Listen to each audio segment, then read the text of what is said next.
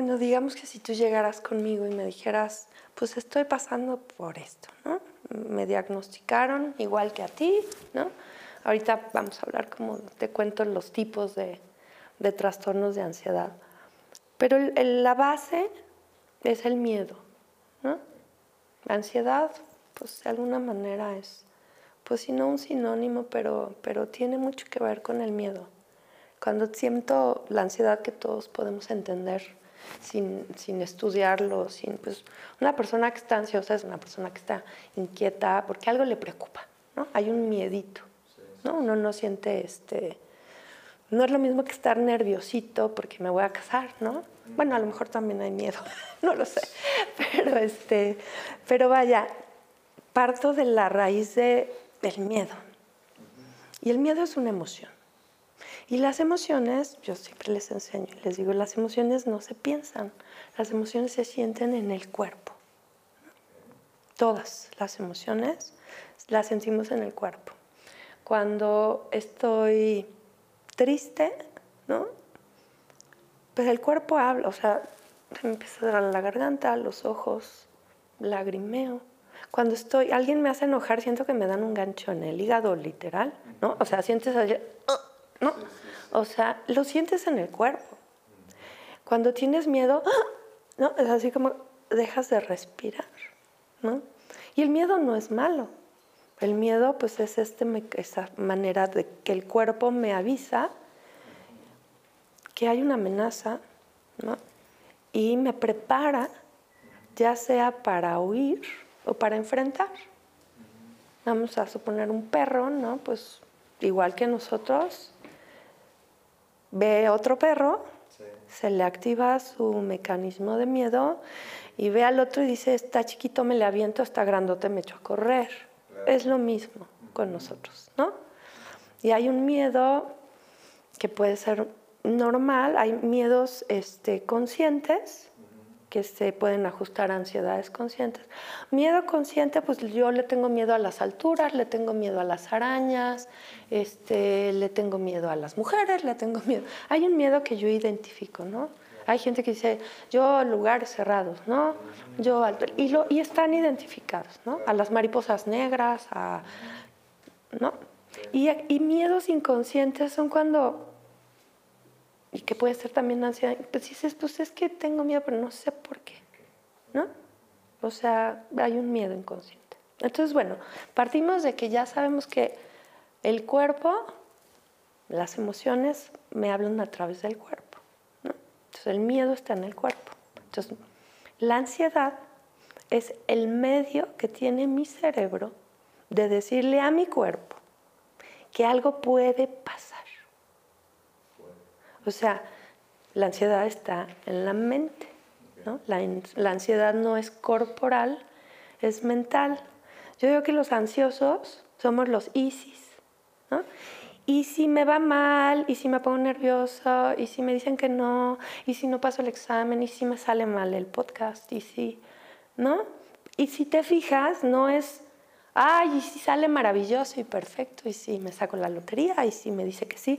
Siempre hay como una carga de miedo de que algo no salga bien, no es como una ansiedad, no es como positiva, ¿no? Ay, y si me saco la lotería, pues no.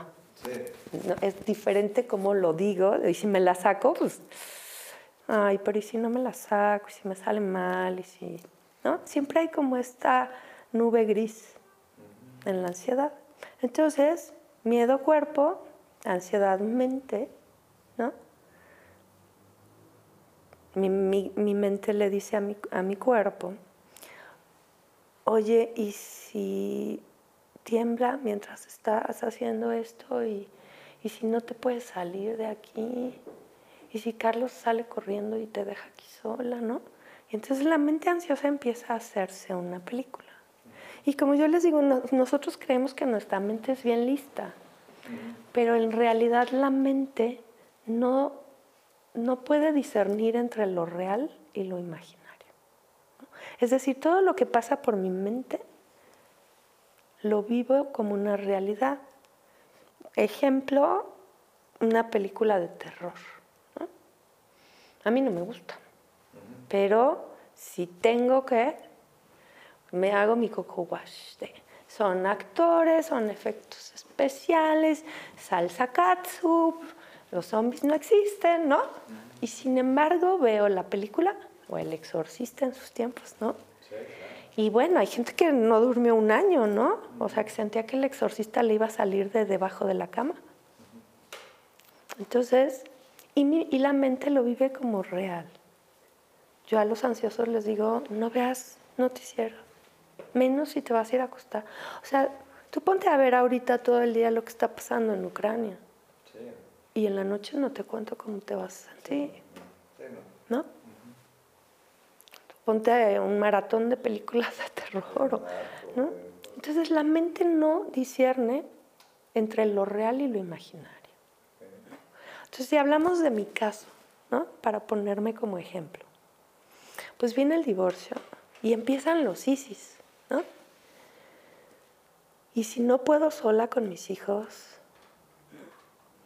y si el papá no me ayuda económicamente, ¿y cómo le voy a hacer? O sea, es como la interrogante de qué voy a hacer? ¿Y cómo le voy a hacer? ¿Y si no puedo?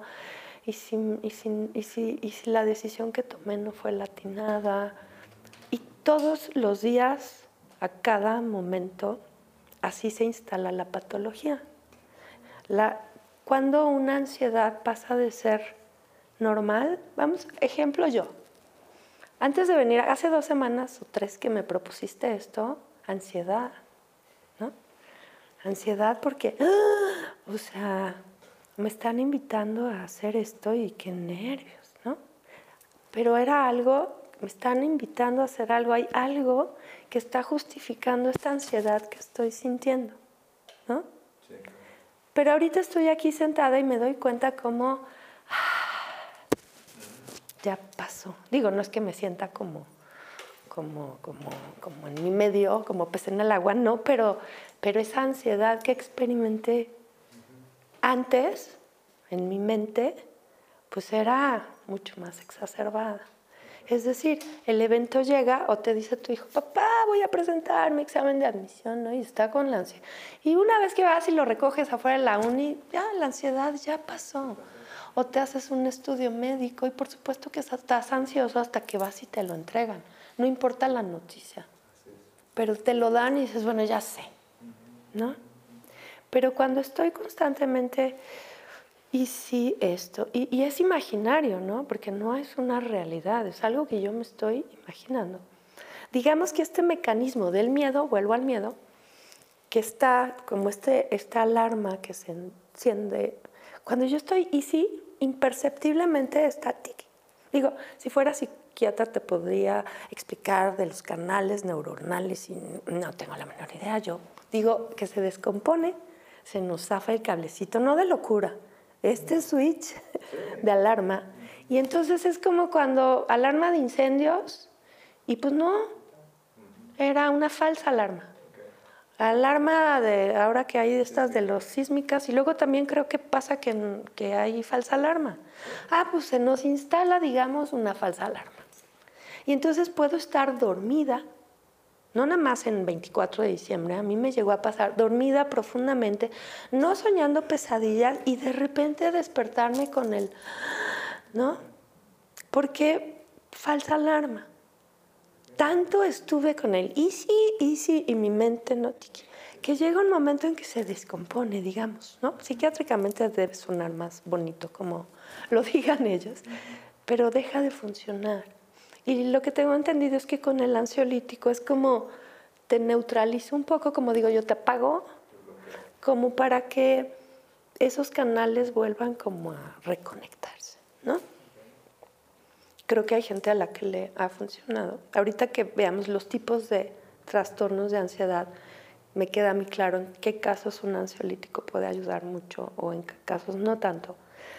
Pero ahí, ahí podemos entender lo que es la patología, ¿no?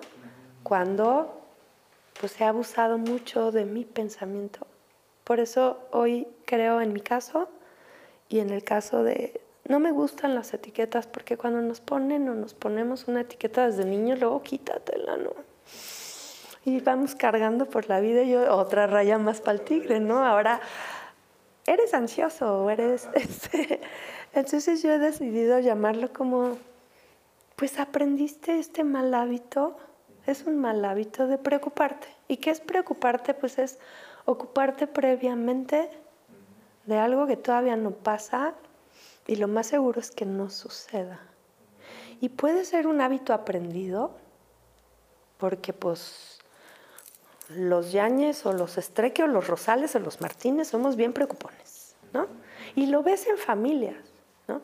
Que no necesariamente tienen trastornos de ansiedad, pero es como, o todo el mundo tenemos a, ay, la abuelita que era bien preocupona, o la tía, o todas las mujeres, ¿no?